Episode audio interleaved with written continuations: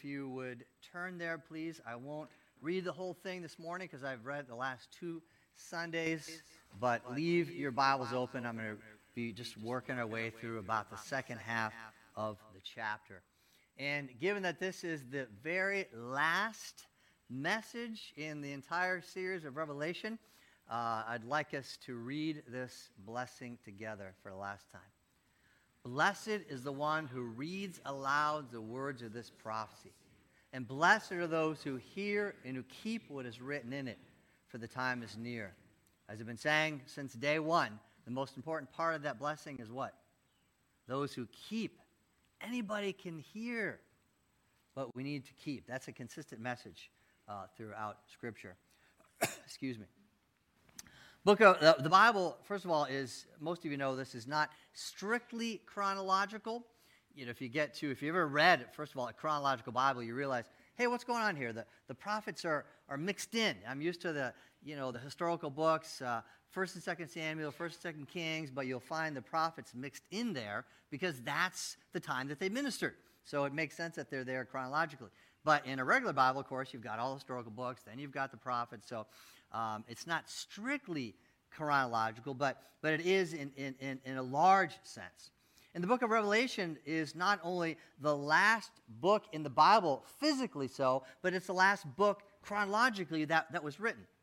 John, the author, most likely wrote his gospel five or ten years before he wrote the uh, book of Revelation.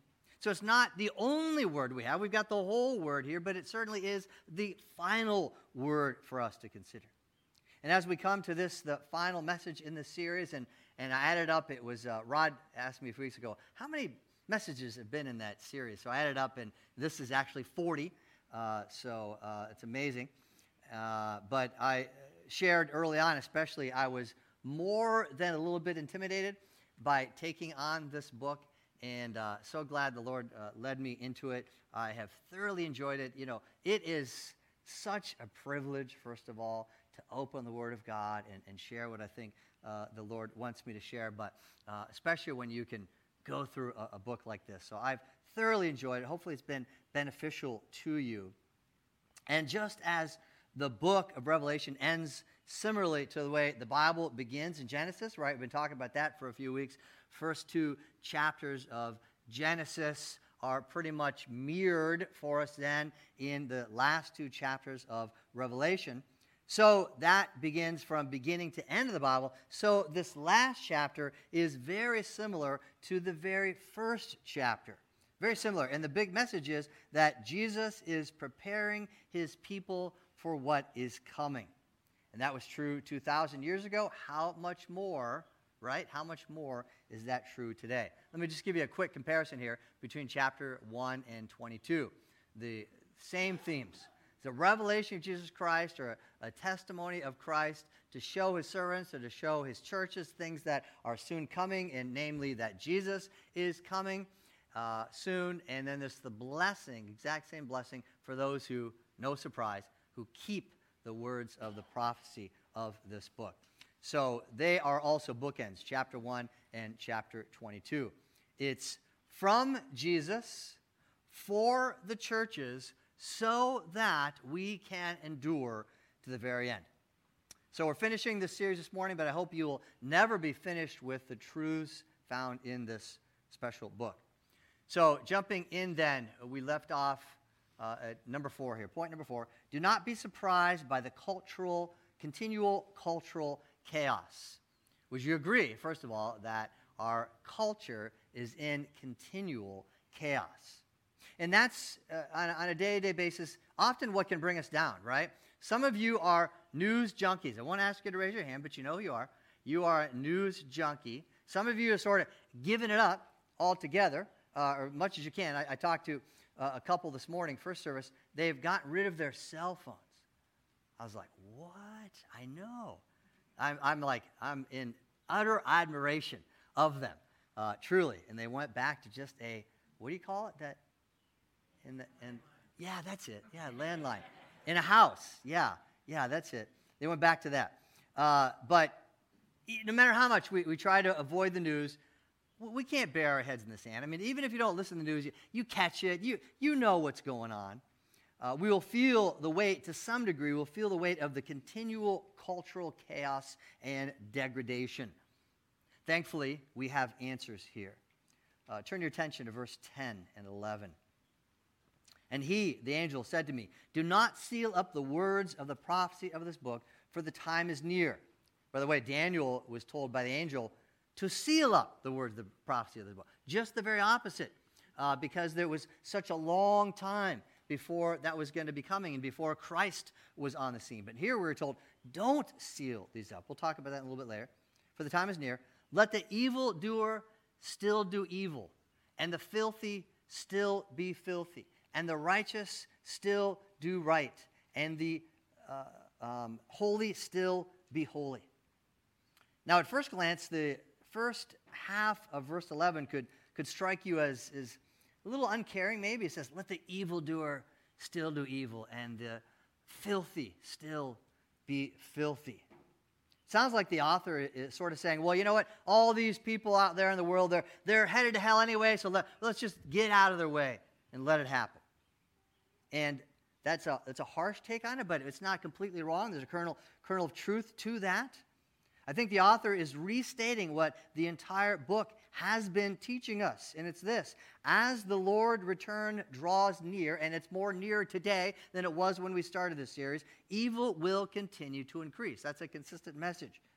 And when we see the continual cultural chaos, it's comforting to know the Bible has already told us about it, that we know it's coming. Now, obviously, talking about the news, the Bible is not a news outlet. It's not like we have Tucker Carlson and Ben Shapiro. We open it up and they tell us exactly what's happening, why it's so bad, and why it's going to get worse. The Bible is not that specific because the Bible does not need to be that specific. All we need to know is that God understands that evil is spreading. We don't need to know names and dates. We just we need to know that despite all of the evangelism in the world, despite all of our attempt to elect the best possible leaders, uh, despite all our efforts to change the culture, we can we will never stop the evildoers in the world. The evildoers will still do evil. We will still live in a world of cultural chaos. And notice the Bible does not shrink from calling it like it is. He, he calls them evil doers, filthy. Evil doesn't happen by itself. You see, evil doesn't just fall out of the sky. Evil people do evil deeds. That's what the Bible is saying. Filthy people do filthy deeds, and we cannot stop them from doing so. And then the language is perhaps even stronger. Verse 15. Outside are the dogs and sorcerers and the sexually immoral and murderers and idolaters and everyone sort of a blanket statement. Everyone who loves and practices falsehood. Now, again, it, it, it ought to strike you as harsh. You better not be calling, you know, unless it's a friendly, like, you know, I say to Seth, you dog, you, you know, that sort of thing. Uh, you better not be calling somebody a dog in, in this sense. But Jesus did it. Matthew 7. Do not give dogs what is holy, and do not throw your pearls before pigs. Strong language, it's a euphemism, but, but he means it to be strong. Paul did it, Philippians 3. Look out for the dogs. Look out for the evil doers, uh, combined there, right? Look out for those who mutilate the flesh, those who are trying to pervert the gospel. He says they're evildoers, and I would agree. But then the encouragement comes in the second half of verse 11. And the righteous still do right, and the holy still be holy. Who are these righteous and holy people the Bible's talking about. It's believers. It's all believers. And it's sort of what, what Brandt said. You know, he didn't feel like a saint. You may not feel holy. You may not feel righteous, uh, but you don't decide that by your feelings, right? Uh, it's a terrible way uh, to live your life only by your feelings. Uh, you decide it by the facts that if you have repented of your sins and trusted in Christ alone, He has declared you righteous. He has made you holy, whether or not you feel like it, whether or not you sin every single day of your life, and we will. We are declared righteous and holy. So, the righteous and holy, what he's saying is, will continue to live side by side with the evildoers and the filthy. And again, it's not what we want, it's not what we would choose if we could, but it's a reality. And, and God knows it's going to be, continue to be the case.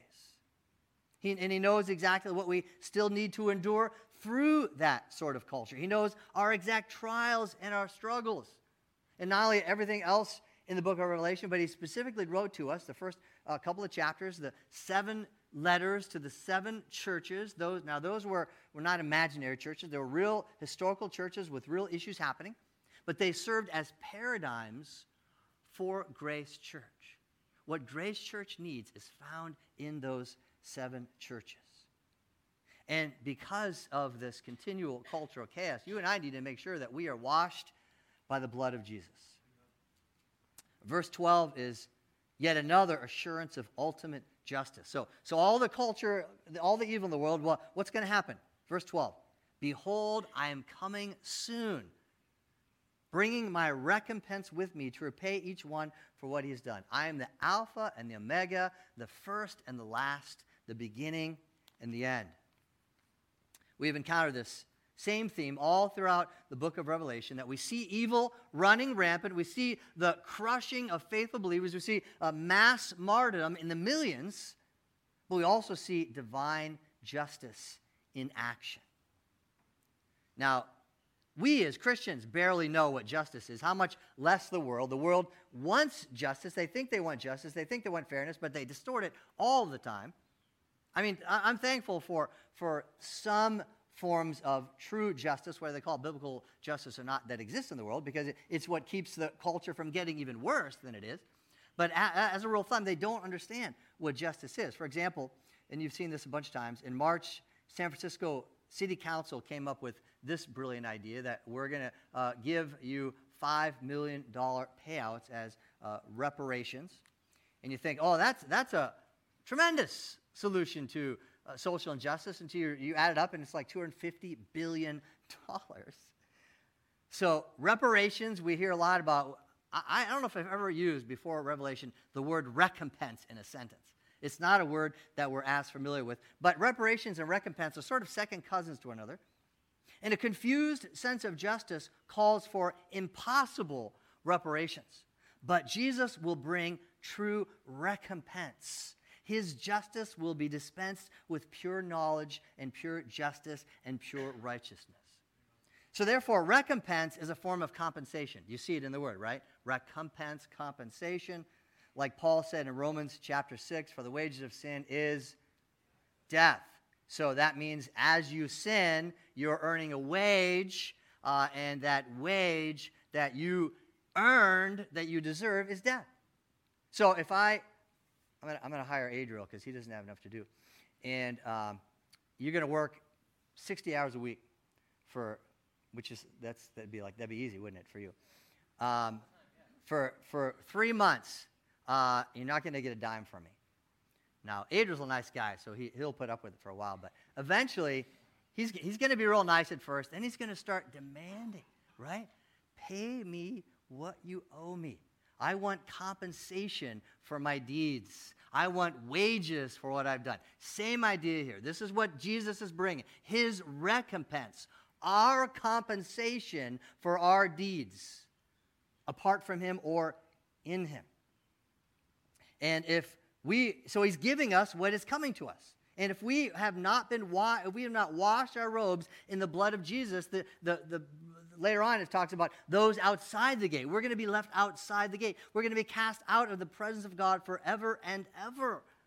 And sadly, those who are outside the gate are getting their recompense. They're getting their deserved wages and compensation. But those who place their faith in Christ alone not only do not get what they deserve, which is called normally what? Mercy, but we also get that which we do not deserve eternal life with the eternal Jesus, which is a form of grace. 14 Blessed are those who wash their robes, so they may have the right to the tree of life, and then they may enter the city by the gates. So, my question for you is Do you have the right to enter the city, uh, the eternal city of God, through the gates? Do you have that right? It's similar to the evangelism explosion question. I use this uh, occasionally. If you were to die tonight, why would God let you into heaven? Same idea. Or to use the language here, why, if you were to die uh, just going home, uh, driving home today, why would God allow you into the city through the gates instead of being left outside of the city? Every person in the world must answer that question. What would you say? Bought by the blood of Christ, washed your robes in the blood of Christ, or something else? That's the, the, first one is the only, the only right answer that he has cleansed you of your sin. Number six, suffering is temporary, but blessings are eternal. Praise the Lord for that. Uh, I mentioned a little bit of this story after my sabbatical, but didn't go into a lot of details. But last summer, I spent a lot of money, a lot of time trying to diagnose a lot of really bizarre symptoms I was experiencing. And among other things, I wore a heart monitor for a whole month and, and all sorts of tests. Uh, my heart rate was all over the place, and, and I'm, I not even go on a list, just a really weird list of, of symptoms. But I would feel like it would come upon me very, very, very suddenly. I would feel just absolutely rotten. I'm like, at first I thought I was, I was getting stomach flu because I was, I was nauseous and I was like, like this fever all of a sudden, but I didn't actually have a fever. And I thought, what's going on? And went on and on and on. And uh, the final diagnosis in about, it was like every two or three days, I'll, I'll, I would have these, these symptoms. And the final diagnosis was COVID induced dysautonomia, which simply means COVID messed up my autonomic nervous system, which affects pretty much all organs in your body, which is why I can get just crazy variety of symptoms. Praise the Lord. It is so much better. You know, I would say it's, it's I, I get weekly things, but they're so, so mild by comparison. Only occasionally crops up because some people that have this, it's a form of long COVID, are debilitated by such things. So the crazy thing, though, all through the summer, every couple days, uh, I would get sick all of a sudden, and then two or three hours, I'm perfectly fine. I mean, it was really, really strange. And, and we all know that, that feeling if you get really bad bout with the flu or whatever it is, and you're feeling rotten all week, and you suddenly start, you start to feel better, and you realize, hey, I'm all better. And isn't that a great feeling? Like, oh man, this is what this is what it feels like to be healthy again. Well, I got to do that over and over and over every couple days. I'm sick. I'm better. I'm sick. I'm better. You know, and uh, there became sort of a, a pattern to it. It was, it was bizarre, but but but true. And uh, so much so, Karen joked and said, uh, "You are the epitome of the saying, this too shall pass." and she was right. You know, as soon as it started to happen, I, I would just tell myself, and it was 100% accurate. I'm going to be better soon. I'm going to be better soon. If only we could have that same outlook in all of our lives. It's going to get better soon.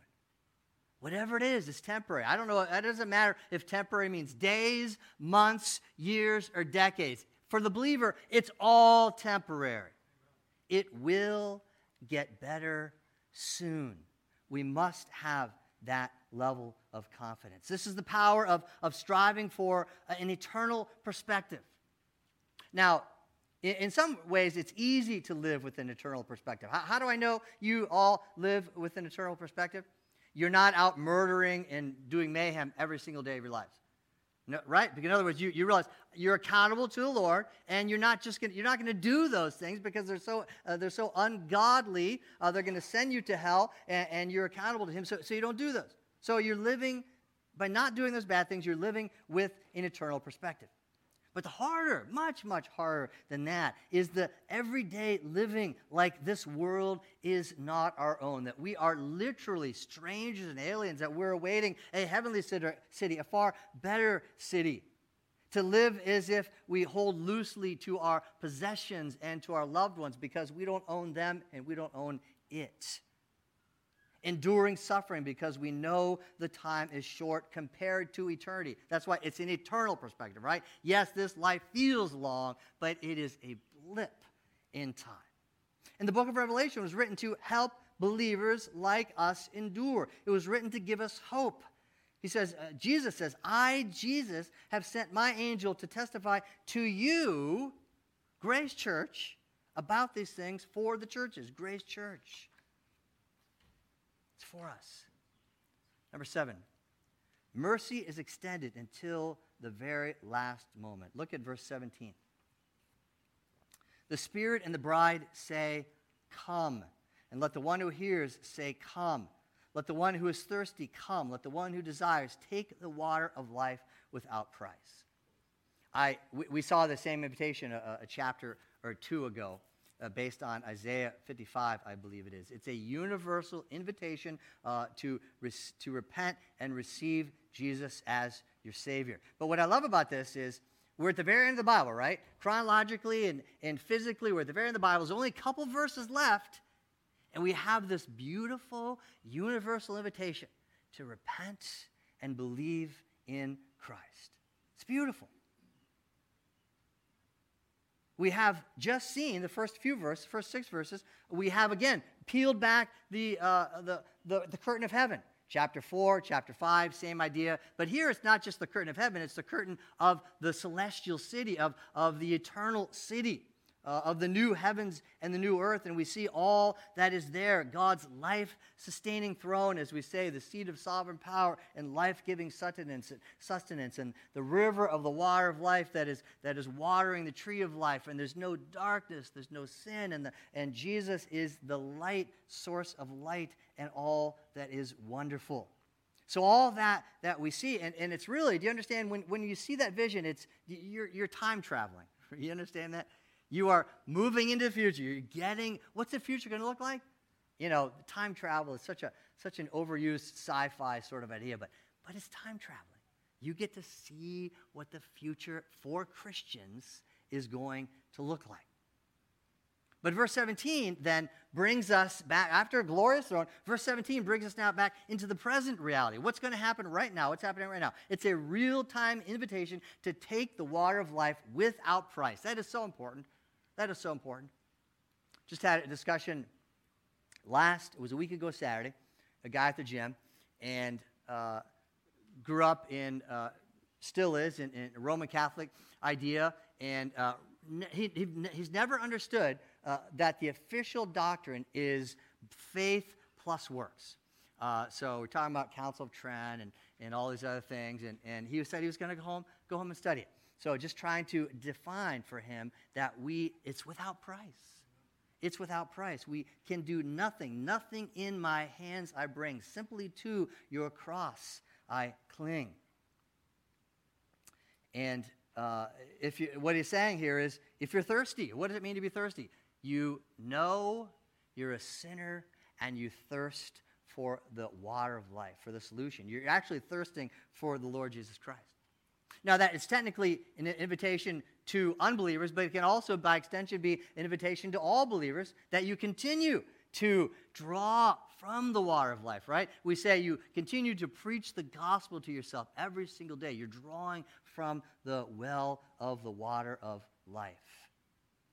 If you're thirsty, now is the time to receive him because Jesus is coming soon. He said it three times just in this one chapter. And when he comes, it's too late.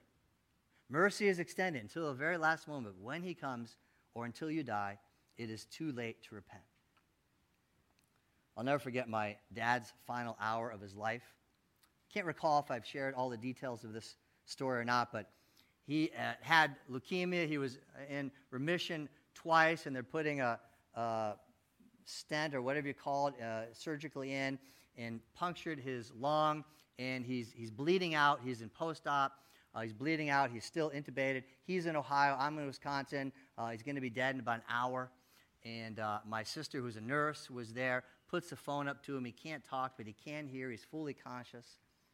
So it's like the, you know, he, it's his last hour. I know it. He knows it. Everybody knows it. It's like the, the ultimate what are you going to say? Well, Dad, I love you. Have you placed your faith in the Lord Jesus? I begged him again. He may have. He may have done it before. There was, there was, some, there was some fruit there. Until your last hour. Don't wait, though. Until your last hour, you can receive the Lord. And until then, we can share it with others. Number eight, God's word is sufficient and settled, but not sealed.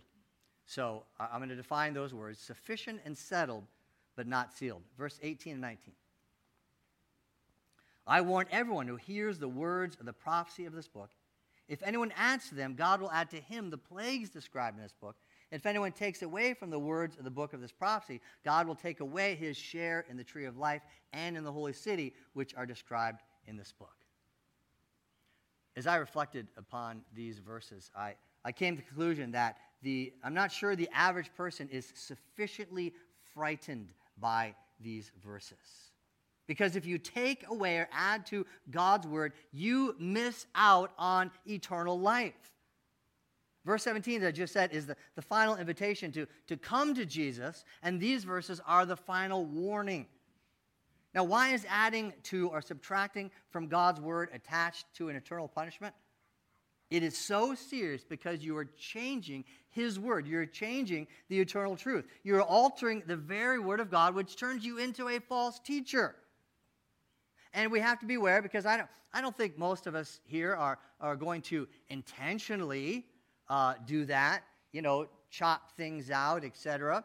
Uh, we, can, we can ignore things, we can overemphasize certain things and underemphasize other things. But another thing to be warned, be careful is taking in teaching from those who are, are, are changing, right? Who are changing uh, the Word of God. Now, famously, uh, a person that did this was Thomas Jefferson. You might have heard of this. He created his own Bible that he called The Life and Morals of Jesus of Nazareth. And Jefferson literally took a knife to the Bible, chopped it all up, and he would, uh, for example, include the man born blind in John chapter 9. You know what he conveniently left out? The part where Jesus healed him. So it, it's that sort of thing. And here's a, a, picture of it, and it's like four languages side by side. And if you zoom in a little bit, he's, he's uh, the bottom half there is, is Matthew 3. And what he does, you see here, he's got verses 4, verses 5, verses 6, and then I think I cut it off, but then it jumps to verse 13. Uh, so uh, it says, They've come to him to be baptized by Christ. And you're like, Well, what's in between 6 and 13? Well, let me show you. Confessing their sins goes on to talk about um, all things related to unquenchable fire and the dangers of hell and needing repentance, all of those difficult parts of the Bible. He got, he got rid of, of, of all of those. And Jefferson did exactly what most people do today they, they sanitize Jesus, they remove his deity, the call to repentance, the necessity, the absolute necessity of placing your faith in him alone. And we have here the most severe warning against doing exactly what Jefferson did. Everyone should heed this warning for themselves. And you could say that those who, who do subtract or add to the Bible, do you, do you see that they've already, they've already cut themselves off? It's not as if God needs to cut them off. They have removed the truth, they don't understand the truth, and thereby they have cut themselves off. But it's not just a warning, there's actually a promise here. Because if you cannot add to or subtract from the Word of God, that means that the Word of God is fully sufficient in its present state. It's complete. It cannot be changed, it cannot be improved upon.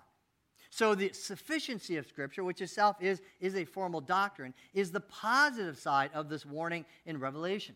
The fact that Scripture is sufficient means that you and I have all we need to know to know Jesus, to come to Him in faith, to live our lives by faith, and endure through all sorts of trials, to know that suffering is tempor- temporary because blessings are eternal. We're waiting for Him. Now, you, you've said it probably sometime in your life, once, if not more times. You're, you're reading something, you're, you're in a Bible study, and you, and you say, Man, I really wish I, I knew the answer to that. Well, you know what? I'll find out in heaven. Maybe you will, maybe you won't. But what matters is we don't need to know those things right now. What matters is to be reminded that God's word is sufficient for what we really need. And if we need more that was in than what was in this book, he would have put more in this book. He has given us exactly what we need. He's given us serious warnings about changing any of it. And if it cannot be changed, then it, it's sufficient. And if it's sufficient, then, then it must be obeyed. It must be obeyed. That's why we start every message in this series with the promise Blessed is the one who reads aloud the words of this prophecy, and blessed are those who hear and who say it. Keep what is written in it, for the time is near. So that's what I mean. It's sufficient, it's settled, you can't change it, but it is not sealed. And we're, we're, we're told that, right? The angel says, do not seal it up. And by sealing, what I mean is don't close it, don't, don't keep it yourself. It's meant to be set forth, it's meant to be proclaimed. It's sufficient for all you need, uh, but never close it up. Number nine, a true servant is eager for their master's return. After all the wars that we've seen in this book, and wrath and martyrdom, and all the glorious wonders of this book, it, it, just makes sense that it ends with the deepest longing for Jesus. He who testifies to these things says, Surely I am coming soon. Amen. Come, Lord Jesus. Now, many people associate, uh, do, you, do, you, know uh, a word that is associated with this, come Lord Jesus? That ring a bell for anybody? It's actually a, the name of an old 1970s musical publishing group. Maranatha. Maranatha, right? Uh, we tend to think. It, it literally means, Our Lord come, is what Maranatha means. Now, Maranatha is an Aramaic word that has been used since the early church as a greeting. And probably what happened is a, a transition from, you know, if you, if you were Jewish, and you would greet normally somebody, and they still do to this day, with shalom, peace.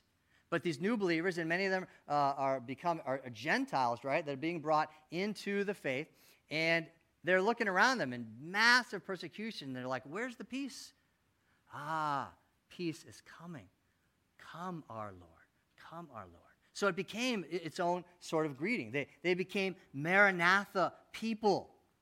It's not unlike what the, the, the Negro spirituals, as, as they, used to be called, black spirituals, whatever they call them now, um, that they would sing in, in, the, in the fields uh, because that's all they had was hope to, to, to their, their coming Lord one day. Now, John here in Revelation 22 is not strictly using the word Maranatha. That only occurs one time in 1 Corinthians 16. If anyone has no love for the Lord, let him be accursed. Our Lord come which is Maranatha. So it doesn't matter, though. Even though John is not using the, the specific word, he's using the spirit of Maranatha. His heart was, was crying for Maranatha. It's really, it's a rallying cry to, to look to the heavens. Just as the angel said, as, as Jesus uh, ascended to heaven, why are you looking up? He will come again just in the same way. He's coming from the heavens, and he's coming soon. But that's the difficulty. It, we, we have that word soon over and over. But why is he not coming? When we think about the return of Christ, we, we need to be so careful that, that we do not fall into becoming a scoffer like those that Peter talked about. Peter wrote this Scoffers will come in the last days scoffing. That's what scoffers do. They come scoffing, following their own sinful desires. They will say, Where's the promise of his coming? For ever since the fathers fell asleep, all things are continuing as they were from the beginning of creation. In other words, I don't think it's even true. Now, and I don't think that we here are scoffers in this, in this more serious sense, but we start to wonder why is it taking so long we wonder about the promise, the same promise spoken by Jesus again three times in this final chapter. We want to believe it, but the trials of this life and the, the chaos in the culture uh, do not allow us to see it with the, the right sort of vision. And we wonder, when's it going to happen? Randy Alcorn has a helpful story. It's a true story. Uh, I'm just going to read it to you. In 1952, young Florence Chadwick stepped into the waters of the Pacific Ocean off Catalina Island, determined to swim to the shore of mainland California. She had already been the first woman to swim the English Channel both ways. The weather was foggy and chilly. Anybody up at 6 a.m. this morning? Absolutely pea soup. So it was like that or worse. Foggy and chilly. She could hardly see the boats accompanying her. Still, she swam for 15 hours. When she begged to be taken out of the water along the way, her mother, in a boat alongside, told her she was close and that she could make it. Finally, physically and emotionally exhausted, she stopped swimming and was pulled out. It wasn't until she was on the boat that she discovered the shore was less than a half mile away. At a news conference the next day, she said, All I could see was the fog. I think if I could have seen the shore, I would have made it. You and I need to see the shores of eternity. But that fog is in the way. The fog of the culture, the fog of our sin. As we sang this morning, though the darkness hide thee, though the eye of sinful man thy glory may not see. We've got to ask the Lord to help us peer through the fog and to see those celestial shores and not just the shores, but more importantly, right? None of it matters unless King Jesus is going to be there. And he is coming, and he is coming soon. We need to have a Maranatha mindset, an eternal perspective. Otherwise, it, otherwise we will not endure. I'd like you to stay seated. And we're going to sing about a Maranatha mindset just briefly before we move into a, a time of celebrating the Lord's Supper. But mine is armor for this battle, strong enough to last the war. And he has said he will deliver safely to the golden shore and mine are keys to Zion city, where beside the King I walk. For there my heart has found its treasure. Christ is mine forevermore.